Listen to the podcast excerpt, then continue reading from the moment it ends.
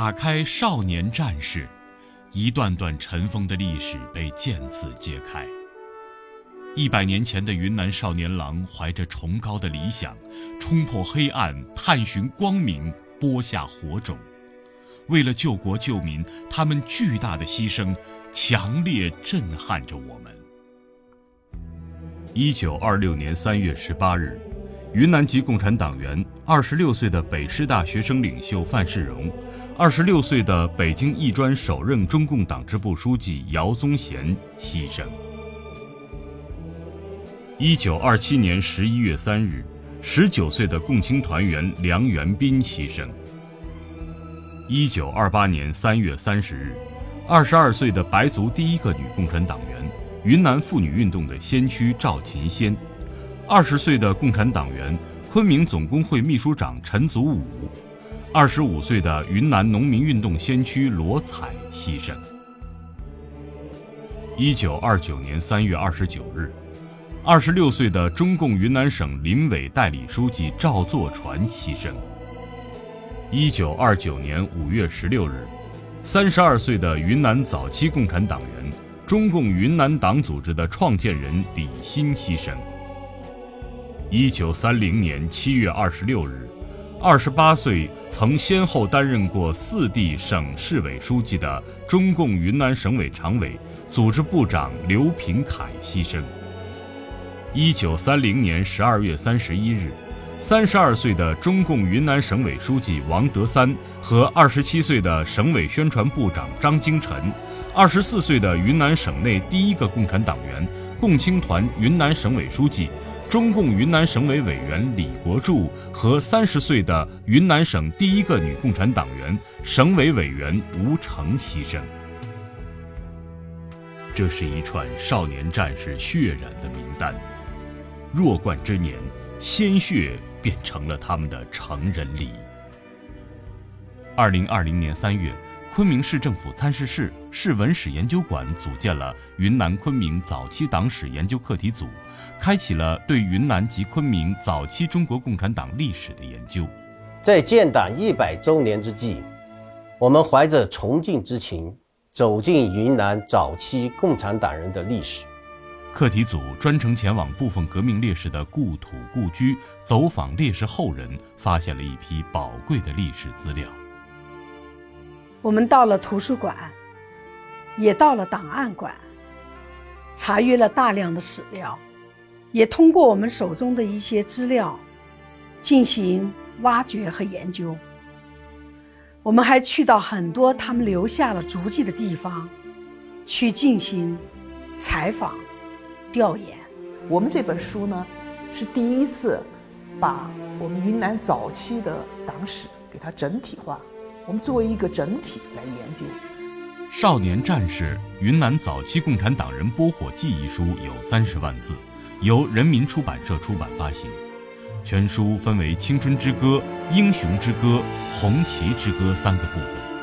中共云南省委党史研究室的审读意见认为，该书立意很好。视角独特，观点正确，史实准确，内容丰富，文字生动，是一部有特点、有质量的党史著作，也是近年来云南地方党史成果转化和提升的一部佳作。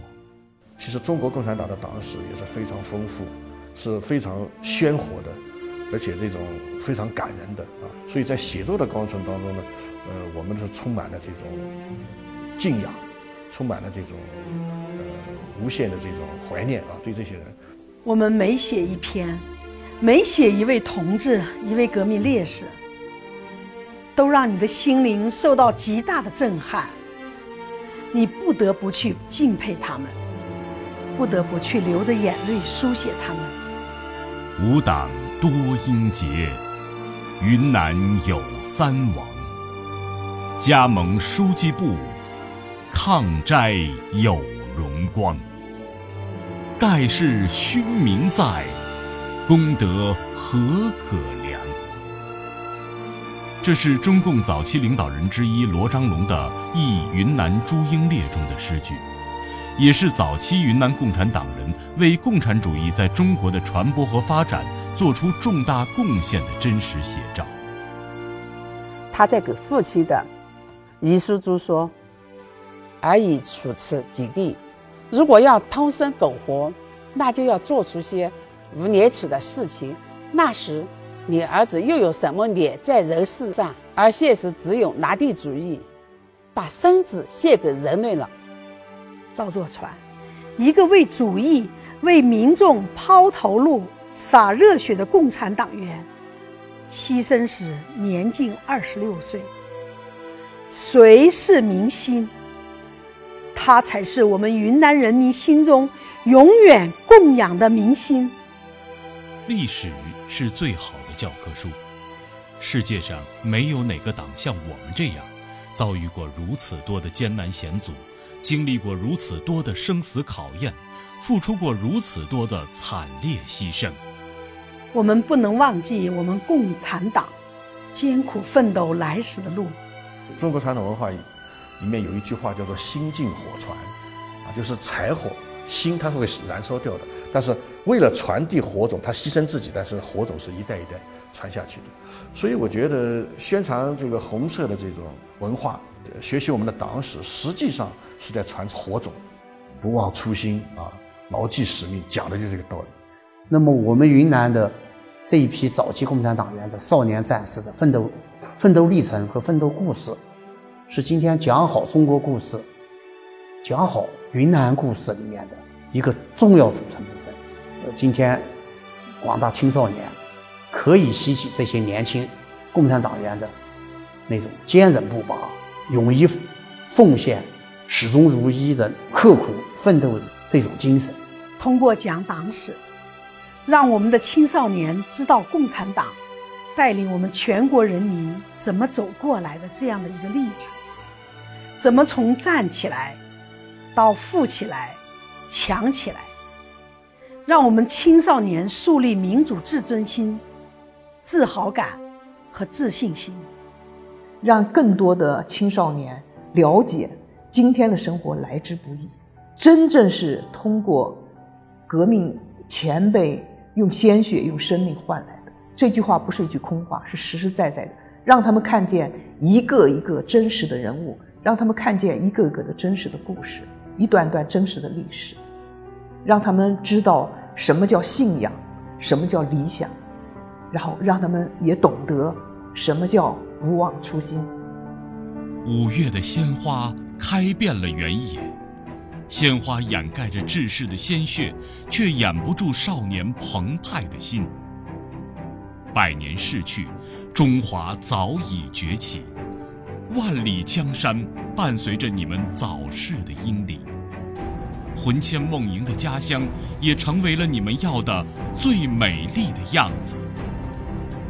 在庆祝中国共产党成立一百周年之际，《少年战士》。